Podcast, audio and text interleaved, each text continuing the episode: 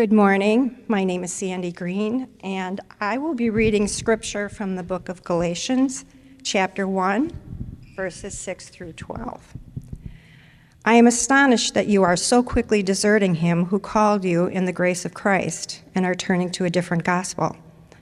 Not that there is another one, but there are some who trouble you and want to distort the gospel of Christ.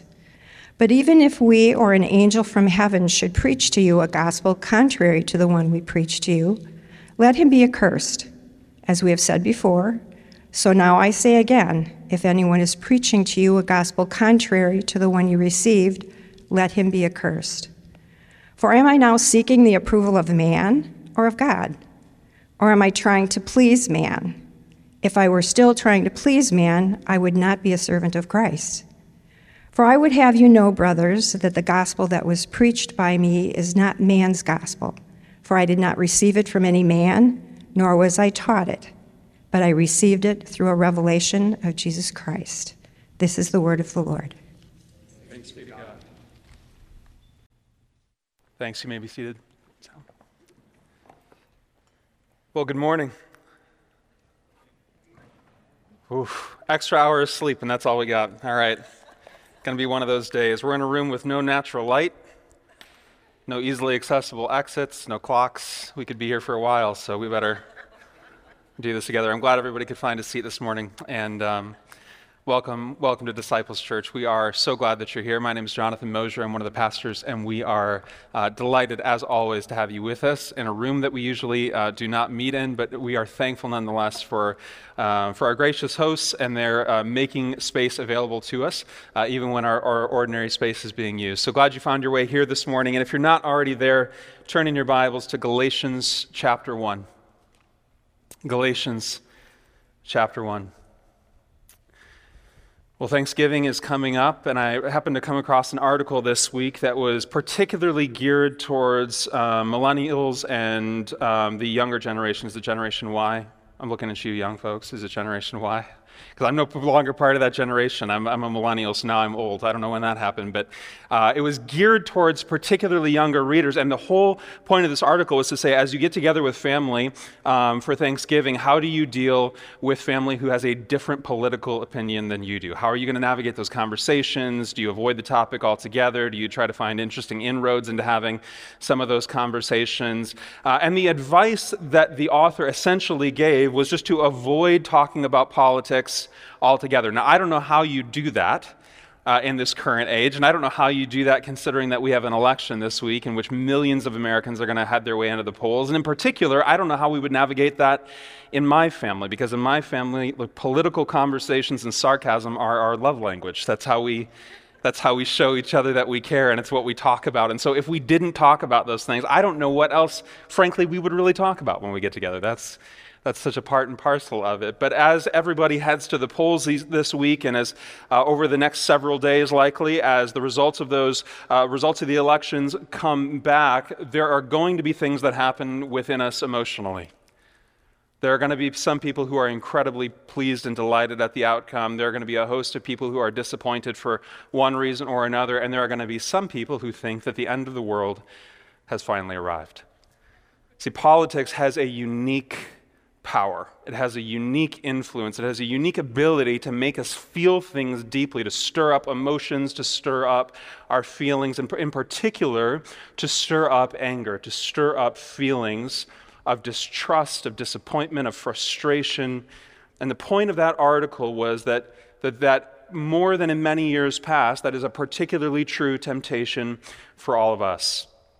And the question that I found myself considering as I was reading that article and, and ultimately thinking about this idea this last week is I wonder if we feel that passionately about other things, and in particular with this text this morning, I wonder if we feel that passionately about the gospel. And my goal in saying that, by the way, just to be just to be square, my goal in saying that is not to guilt trip anybody for caring about the elections, right? Because that can become the temptation is, oh, okay, now I'm getting beaten over the head for caring about what's happening with the elections. That's not my goal at all. But my goal simply is to say, what are the things that trigger us most deeply in our emotions in our spiritual life? What are the things that most activate emotions and a response from us? Because what you find from the example of Paul all throughout the New Testament is that he faces all kinds of incredibly difficult moments and incredibly difficult circumstances, and he handles those things in a really profound and interesting way. He's presented with an opportunity to stop preaching the gospel, and in stop preaching the gospel, to maintain his freedom, or to continue proclaiming the gospel and be arrested. And ultimately, what he says is, Well, you're going to have to arrest me. And then when he's in prison, he's threatened with death, and his answer is, To live is Christ, and to die is gain. And later on in his life, we find him facing all sorts of other difficulties. And he, he, he's, he's at this one particular moment visited by what's called a thorn in the flesh. We're not told exactly what that is. Perhaps it was a physical ailment, a spiritual ailment, something going on in his mind or his psyche. We're not exactly told what it was. But what we know is that he poured out his heart before God and he said, God, would you please just remove this thorn from my flesh? And God said, No, the, there, there's a purpose in this thorn in the flesh occurring, but my grace is sufficient for you. And it was ultimately the grace given to him by God that allowed Paul to continue forward in his walk and in his life. He seems to handle all of these things in a profoundly mature way. And really in this way that while, while emotional is not it's not out of control, it's not fiery, it's not passionate, and yet in this text we find Paul being both fiery and passionate. We find him at his most raw. And the things that he says in this text, particularly as we get later into this book, are so strong that they almost make you blush to repeat them. And we'll get to some of those texts in the coming weeks. But that's because what agitates Paul more than anything else, more than, more than a government that treats him unfairly, more than people who treat him unfairly, what agitates him more than anything else is people who claim the mantle of Christianity and claim to be proclaimers of the gospel of Jesus Christ, but who adulterate and co opt that message. That's the thing that gets him fired up. That's the thing that gives him this righteous anger in which he's writing this particular letter. And why is it that it bothers him to that extent? Well, for Paul, the answer is that this is the gospel that had called him. This is the gospel that had saved him. This was the gospel that had motivated him in his life. This is the gospel that he had spent his life proclaiming. This is the gospel for which he suffered, and now that gospel is being slandered. It's being adulterated, it's being added to. And there is nothing for Paul, seemingly, that is so deserving of such a passionate retort. And what Paul is getting at in this text is that when someone claims to be a Christian, interested in spreading the gospel, but is promoting something other than the true gospel of Jesus Christ, the true gospel of grace, it is deserving of a direct confrontation. And that's what leads Paul to speak the way that he does, beginning in verse 6. Here's what he says. You can see the pastoral heart of Paul. He, he says, Brothers and sisters, I am astonished, shocked that you are so quickly deserting him who called you in the grace of Christ and are turning to a different gospel.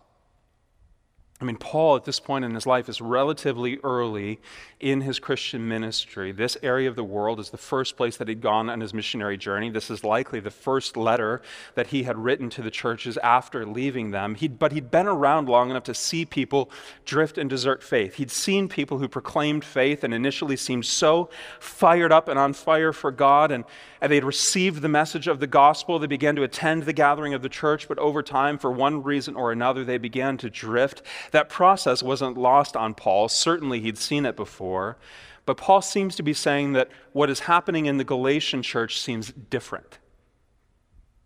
It seems all of a sudden, it seems very quick. It seems as if these people who had trusted the gospel and found solace in the gospel and hope and meaning in the gospel, who had their lives transformed by the gospel, are now on a dime turning away from it. And Paul says, What I'm seeing in you is shocking to me because you know what the truth is. You've actually seen the truth. You've experienced the truth. You could tell me what the truth is, and now you're abandoning it. And the experience that he has with these Galatian Christians here is reminiscent of the description of the spiritually immature believer that Paul gives in the book of Ephesians, chapter 4, where he says this He says, You're like children you're tossed to and fro by the waves and the winds and carried about by every wind of doctrine, by human cunning, by craftiness and deceitful schemes. He says it's almost like you're being blown around in the wind. You're just you're just operating at the whim of whatever is going on around you. And my guess is that all of us, to some extent or another, have had experiences with people who are like that, or perhaps have been people who are like that, where we're just constantly kind of drifting through our spiritual life. We're being influenced by this teacher, by that book, by that spiritual concept, by this particular denomination, by this particular sect or group, and just whatever we find seems to seems to move us in one direction or another. We operate according to the most recent idea that we heard. And I've heard, I've certainly met people who are very much like that. They can't discern between good teaching and bad teaching, between good doctrine and false doctrine, and they, they have seemingly an inability to give attention to the things that matter the most. They are, in the words of Paul, spiritual infants. There's a lack of maturity, a lack of understanding, a lack, lack of depth and rootedness in their lives. See, spiritual infants, according to Paul, are people who are obsessed with spirituality. They're obsessed with, with religious trends. They're obsessed with arguing the finer points of theology, obsessed with criticizing those who disagree, obsessed with promoting the teacher du jour, but they don't actually know who they are in Christ. So they can parrot back ideas all day, but they have no sense of their own identity in Christ. And Paul's point in making this initial charge to the brothers and sisters in Galatia, these people whom he had been able to lead to the Lord, his point in saying this was not just to show his dis- disbelief at their immaturity, but it's to remind them of what they were originally called to.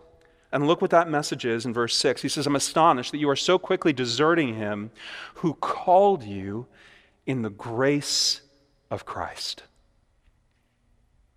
And the gospel message that he is going to pound over and over and over again in this text is grace, grace, grace. The reminder that Paul lays out is really the truth that we saw all throughout our previous series in Genesis that it is God who initiates, that it is God who calls, that it is God who coaxes, that it is God who makes alive. And he makes that statement again here. It is God who called you in the grace of Christ. And our following Christ necessitates that God, of his own good pleasure and love, first calls us to himself. And what Paul is saying, or at least intimating here, is do you know when people begin to get called away by false doctrine most often? When they forget the necessity of grace. When people feel like they've got it knocked like they don't need any more help, like they've been given enough information or enough education or enough self discipline. And, and by, do, by, by receiving those things, now I can live a life pleasing to God without grace. And Luther, writing about this text, says, Understand, there is no middle ground between Christian righteousness and works righteousness. There is no other alternative to Christ righteousness but works righteousness. If you do not build your confidence on the work of Christ, you must build your confidence on your own work. In other words, what Luther is saying is there is no happy medium between the finished work of Jesus Christ on the cross, the sacrifice that he gave up in giving himself for us and taking upon himself the, both the burden and the wrath for our sin. There is no happy medium between what Christ did and what we did in which we find salvation. It is Christ's work alone.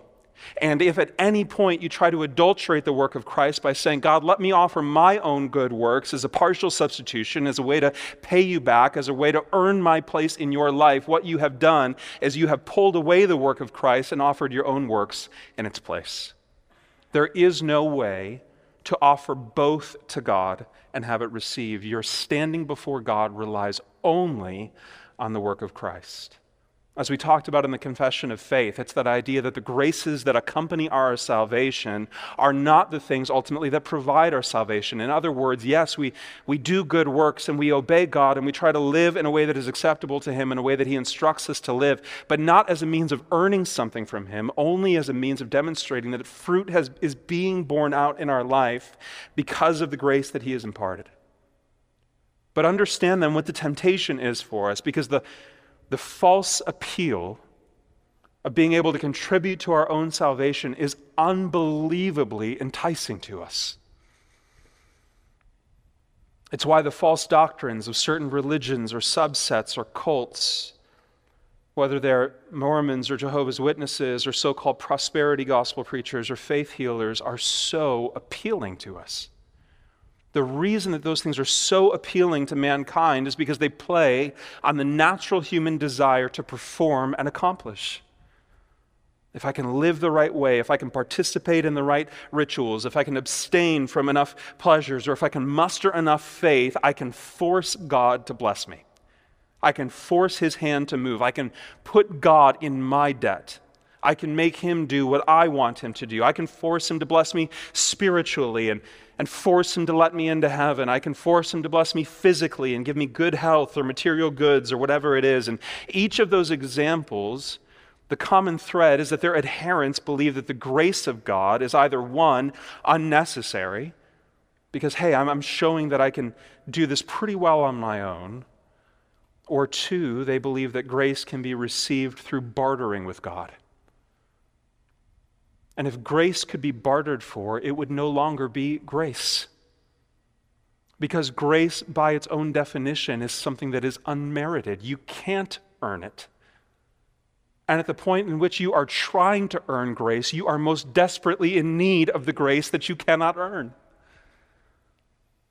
So, if you really want to avoid the error of the Galatians, if you want to avoid the thinking that was beginning to call them away, call them away, what do you need to do? And I think the answer is counterintuitive, but follow me on this because I think it'll be helpful. First, if we want to avoid the error of the Galatians, we need to recognize what true spiritual maturity looks like. We need to recognize what true spiritual maturity looks like. So I was thinking about this and talking to my wife about it last night. When we have when we have kids, if you have children, one of the things that you do as a parent is you are trying in some way or another to prepare them for life outside of your influence. You're trying to prepare them for an independent life. You're trying to prepare them for for, for self reliance. You're, you're preparing them to be adults who are no longer whelping pups dependent on you and your provision, right? That's the goal of being a parent. That's one of the objective measures that you use as to whether or not you've been a successful parent. It's one of the things that we try to keep in mind as a parent is how am I going to train this child and prepare them to be an adult, to be self reliant? And I think often what we do in our spiritual life is we try to apply that same analogy to our relationship with God. So, when we think about grace, we think about grace as the entryway into Christianity, that we're entirely dependent on grace and on God's goodness in order to become Christians. But, but then we think that, like human parents, what God is asking us to do is leave that grace behind and really figure it out on our own, to no, to no longer be dependent on Him. We view maturity spiritually the same way that we view maturity physically, that what it means is self reliance and ability to care for ourselves and provide for ourselves and find our own way. But when the Bible describes spiritual maturity, it describes something totally opposite of that. That the way that you understand true spiritual maturity is that it is something is that you are actually growing in your dependence on God that you are becoming more and more dependent on Him, less and less reliant on yourself, that you are more aware of your inability to live the spiritual life apart from dependence on God, and therefore you rely on Him all the more. See, the challenging part of the Christian life is that we are learning to give away more of our own independence and more of our own self reliance because we realize the foolishness of our own wisdom we realize the captivity of our own perce- perceived freedom. See, the truth is, we are all offering ourselves up as slaves to something. You're going to have to serve somebody. And in Romans chapter 6, Paul says it this way Don't you know that when you offer yourselves to someone as obedient slaves, you are slaves of the one you obey, whether you are slaves to sin, which leads to death, or to obedience, which leads to righteousness. But thanks be to God that though you used to be slaves to sin, you have come to obey from your heart the pattern of teaching that has now claimed your allegiance. You have been set free from sin and have become slaves to righteousness. See, the real question that defines your spiritual maturity is who are you going to serve? Are you going to serve yourself Are you going to be a slave to the empty promises and momentary pleasures of your own desires, or are you going to take on the easy yoke and the light burden of a loving God? And recognizing true spiritual maturity leads us to the second counterintuitive reality, which is this we avoid the error of the Galatians by recognizing our need for God's grace all the more. If we want to avoid the error of the Galatians, we need to recognize our need for God's grace all the more. So, one of the more unexpected experiences of my Christian life is that my growth in grace has a direct correlation to an increased recognition of my own sin. My growth in grace is directly correlated to me recognizing the depth of my own sin. So the Bible describes it this way. The Bible describes life before Jesus as living in darkness this separation between darkness and light, that what marks our life prior to the entrance of Christ and prior to his magnificent salvation is that we are in utter darkness. We are unaware of how sinful our lives are. We are unaware of how wicked our own hearts are. It's like living in a dark room that is absolutely cluttered with sin, but we can't see any of it because of the intense darkness that's around us. See, before you knew Jesus, that was your life. You didn't have the light of the gospel. You had no way to see all the sin that was around you. But when God revealed the gospel of grace to you, it was like lighting a match in the middle of that room. Suddenly, there is this small but brilliant light. And all of these big sins that had marked your life and dominated your life and cluttered your life for as long as you can remember, that you didn't even realize were there, were revealed for the very first time. So, as the Holy Spirit begins to reveal those things in your life, you're confessing them, you're turning away from them, you're growing in your faith and your dependence on God, you're understanding more and more who Jesus Christ is, the depth of his love and his compassion and his care and his grace toward you. And as you read the Word of God and as you interact with brothers and sisters in Jesus Christ, it's like that, it's like that match is being is, is lighting a lantern. The light suddenly intensifies and starts to get into the corners and the nooks and the crannies and the crevices of your life. And now you begin to realize that there are even more sins in your life that needed to be exposed to the light of the gospel. Things that didn't used to bother you at all, you now recognize as being an affront to the character and nature of God. And so, as you grow in your understanding and experience of the gospel, you also grow in your desperation for God's grace. As you become more spiritually mature, you recognize that you need God's grace even more, not less. We see this play out in the life of the Apostle Paul. One of the interesting things of getting to watch Paul's life play out throughout the New Testament is, is, not only the, the bits of narrative that we get, for instance, in the book of Acts, where we see him uh, do various things, but also to see kind of this narrative that he gives us of his own life. We see his life play out in patterns through the letters that he writes. And so early on in his apostolic ministry, Paul is writing to the churches and he describes himself, for instance, as the least of all the apostles. He says, if I were to look around at all the apostles around me, their interactions with Jesus Christ, their knowledge of Jesus Christ, their love for Jesus Christ, it's like I'm the least of all of them. And a little bit later in his life, as he continues to grow in his spiritual maturity and know Christ better, it's as if his humility grows alongside of it. And he describes himself later on in his life not only as the least of all the apostles, but the least of all Christians. It's Him acknowledging what you and I might acknowledge in our life, which is that if you really know yourself, you ought to be the worst sinner you know. Because you know the depth of your own depravity. You know what goes on in your heart and your mind. And Paul's having that same experience. He goes from, in his own mind, being the least of all the apostles to being the least of all Christians. And towards the end of his life, as he's writing his later letters, he says, There is grace abounding even to me, the chief of sinners the least of all the apostles to the least of all Christians, and now viewing himself as the chief of sinners. That as his understanding of the gospel grew and his understanding of his own depravity grew, his desire for and appreciation of the grace of God intensified. See, grace isn't merely the pathway to Christianity, grace is the destination as well. And living in that understanding roots us in humility. It guards our hearts from pride. It allows us to see our self righteousness, and it allows us to recognize false doctrine as an affront to the grace that we most desperately need. See, ultimately, what Paul's getting after this morning is how do you avoid the error of the Galatians? How do you not get drawn in by false doctrine? And it's sort of like that old illustration about how you recognize and uh, counterfeit money. That the way that people recognize counterfeit money isn't by studying all the different ways that one can counterfeit money or studying counterfeit bills. They, they study and handle the real thing so that when the counterfeit comes along, they recognize that this isn't real. And the same thing is true of the gospel.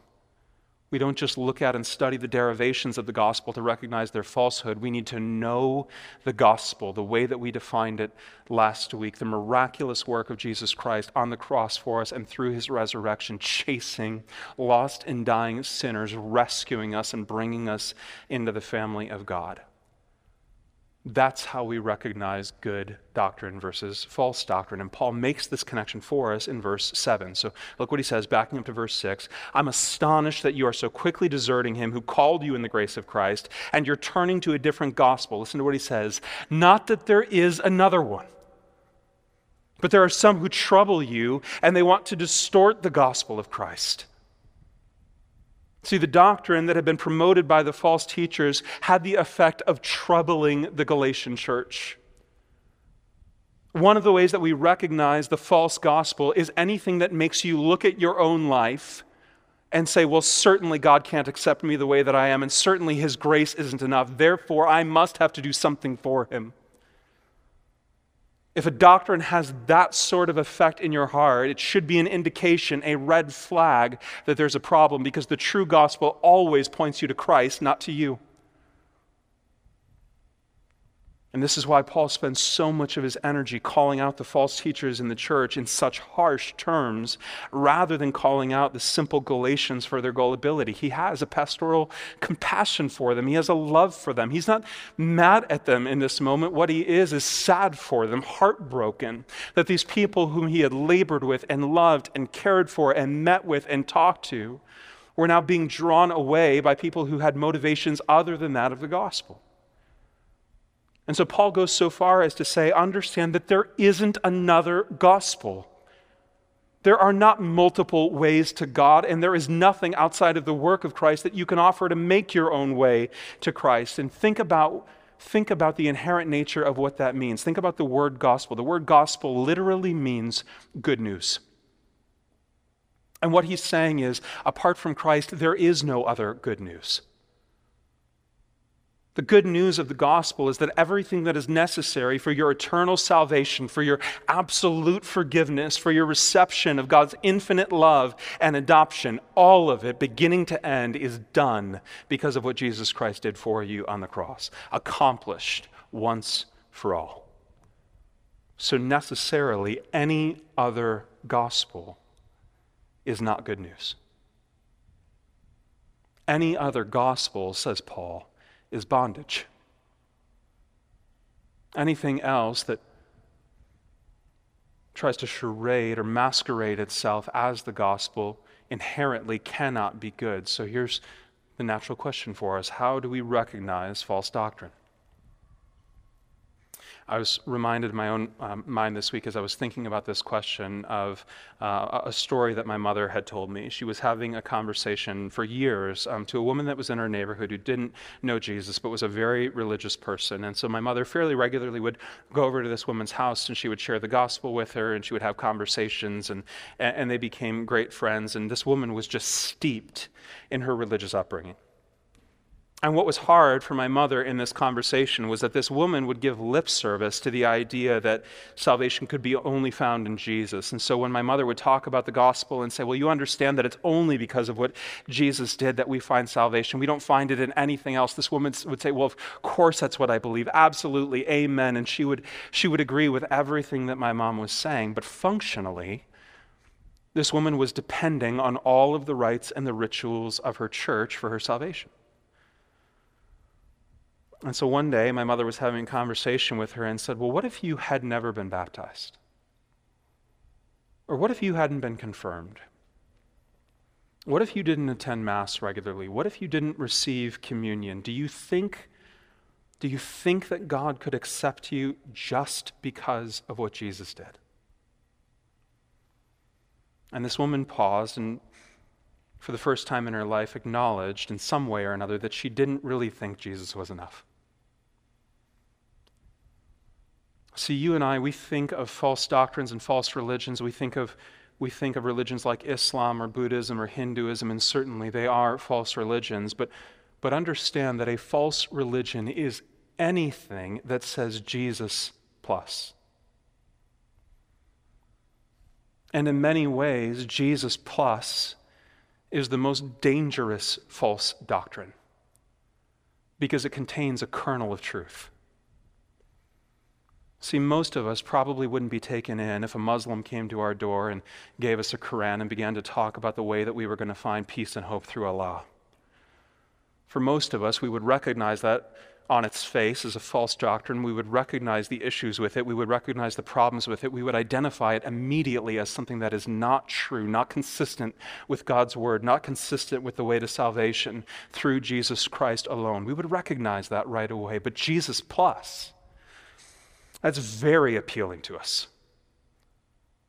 It's appealing to everything about our character and everything who we are. Why? Because we can have good doctrine. We can claim Jesus. We can be respectable Christians and still try to do something to earn our way. And the plus of that Jesus plus may be the teachings of a particular religious sect, or it may be the internal religious structure that you've built for yourself in your own mind, your own list of commands that you try to obey to demonstrate your sincerity. But understand that if that's where you are today, the call that's being put to you implicitly is that you ask God to reveal those things to you and root them out. God, show me where I'm trying to depend on anything other than you. Show me the folly of trying to build my own ladder to heaven. Show me the silliness of trying to earn what only you can freely give. This is what Luther said about this text when he said Paul's intent here is to beat down the law and the righteousness that comes by works. And Paul ends this section by saying this in verse 8 But even if we or an angel from heaven should preach to you a gospel contrary to the one that we preach to you, let him be accursed. As we've said before, so now I say again if anyone is preaching to you a gospel contrary to the one you received, let him be accursed. Now, Paul repeats himself here because he doesn't want the false teachers to miss what he's saying. He says on two separate occasions if anyone, including the people that are hearing this letter read within the Galatian churches, if anyone preaches something contrary to the gospel you received, understand that inherently what's happening is God himself is applying a spiritual curse to their life.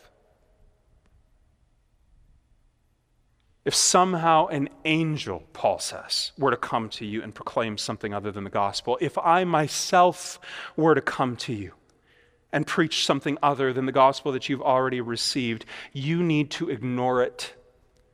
Because if anybody preaches a contrary gospel, they'll be cursed, spiritually rejected by God.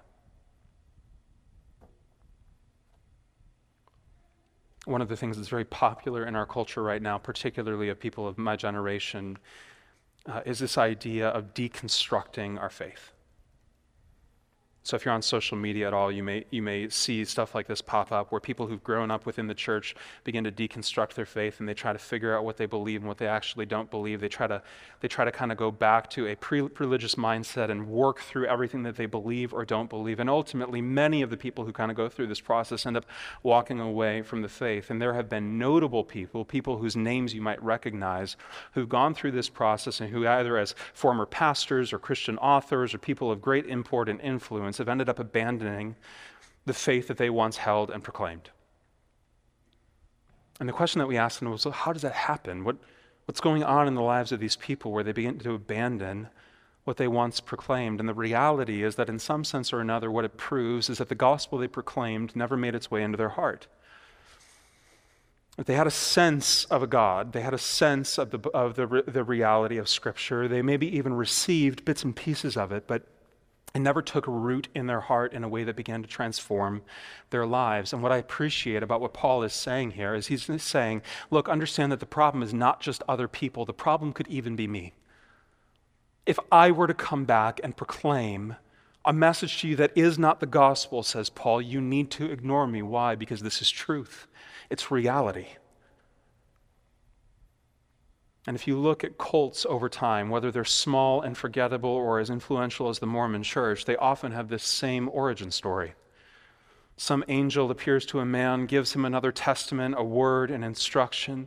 That individual presumes that the gospel contained in the 66 books of the Bible are insufficient actually knowing God.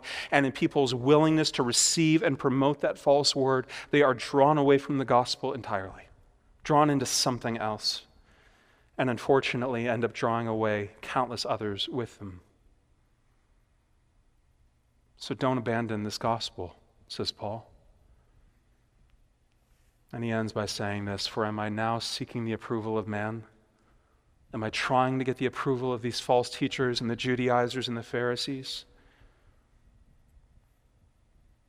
Am I trying to please man? If I were still trying to please man, I would not be a servant of Christ. Paul says, I'm not concerned about pleasing anyone. I'm not concerned about the religious leaders or the influential communicators or the educated scholars. And where so many of these Galatian Christians were getting tripped up is that they began to be impressed with the resumes of these false teachers. And so they're saying to each other, I mean, did you see where this guy got his degree? Have you seen all the books that he's written? Have you heard what an effective communicator he is? Certainly, this person must have the truth. And Paul is saying, Look, I did all that. And I've got the resume and I've got the degrees and I come from the right family and I have the skill set. And it was, it was when I thought that I had it all that God showed me that I had nothing without Christ. And Paul says, That's why I'm his servant now because I'm infinitely more satisfied and infinitely more joyful and infinitely more complete in being his servant than I ever was in merely having the admiration of other men. It was the reason that Paul was willing to suffer persecution for what he preached. It was the reason he was willing to endure the hatred of his own countrymen, whom he so deeply loved, as he talks about in Romans chapter 9. And so the question for all of us is when the decision is put to us, are we going to choose the approval of men or the approval of God? Are we willing to bend on the gospel? Are we willing to add to it?